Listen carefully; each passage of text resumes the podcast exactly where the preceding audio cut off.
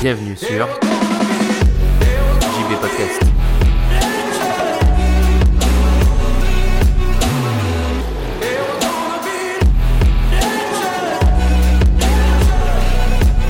Salut les anticonformistes, je suis très heureux de vous retrouver après plusieurs mois d'absence. Je profite de ce second confinement pour relancer la machine et je me rends compte à quel point ce qui était simple pour moi, savoir faire un podcast, me demande aujourd'hui beaucoup plus d'énergie et de motivation qu'à une certaine époque. Mais l'envie est là. Elle est trop grande depuis trop longtemps pour ne pas rallumer le micro. Sur la route de ce second confinement, je me rends compte à quel point ce simple trajet entre la Grande Motte, où je vivais depuis mi-septembre, et Guéret est évocateur pour moi. Sur la route, je passe au nord de Montpellier, sur les mêmes routes où je passais des journées à relever des compteurs de gaz, avant de partir aux États-Unis pour réaliser mon premier rêve. Puis je passe par Clermont-Ferrand. Beaucoup de ma famille y vit, j'ai donc de nombreux souvenirs d'enfance, de très bons souvenirs. Et surtout, plus récemment, j'ai vécu une année pour entreprendre et pour créer Sully, aventure que tu as suivie ici même.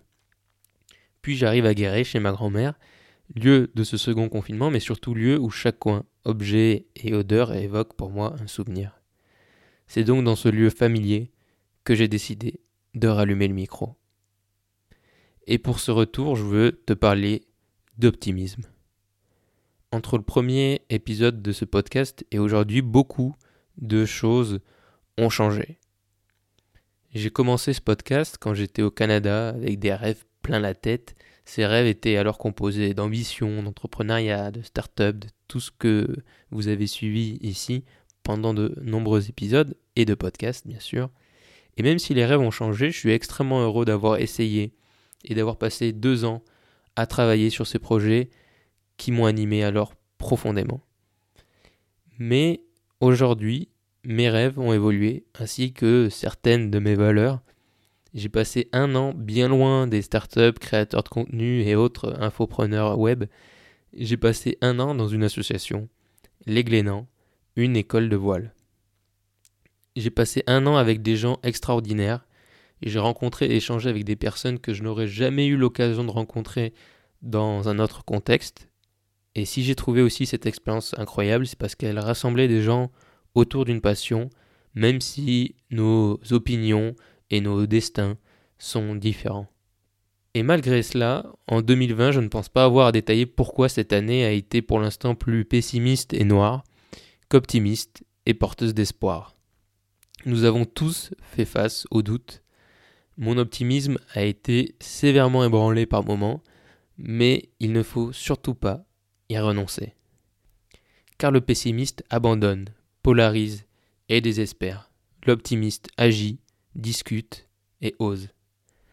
Je ne sais pas où tu en es dans ta vie professionnelle et personnelle aujourd'hui, mais je t'invite, malgré tout, à garder espoir. Je veux invoquer l'optimisme avec toi aujourd'hui. Malgré les défis, des opportunités sont toujours là. Nos rêves, nos espoirs sont toujours là. Notre capacité d'action est toujours là.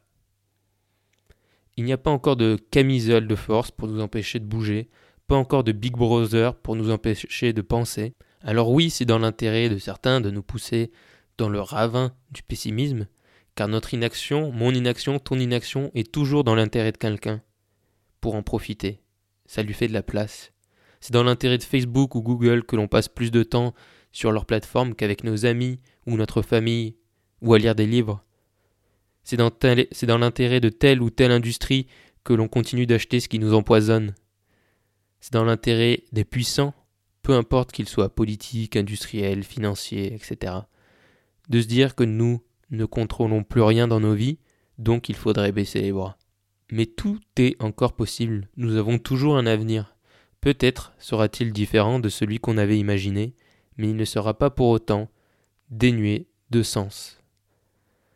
Ce n'est pas un podcast de motivation, mais d'action.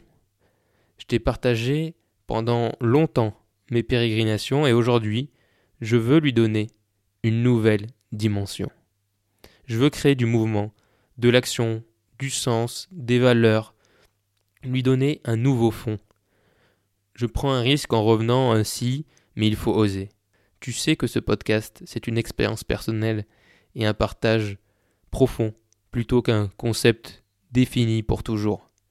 Je t'ai dit de faire des choses qui t'animent, de créer du contenu, des œuvres qui te correspondent et qui te plaisent. C'est ce que je fais aujourd'hui. Toi aussi, agis et continue d'agir.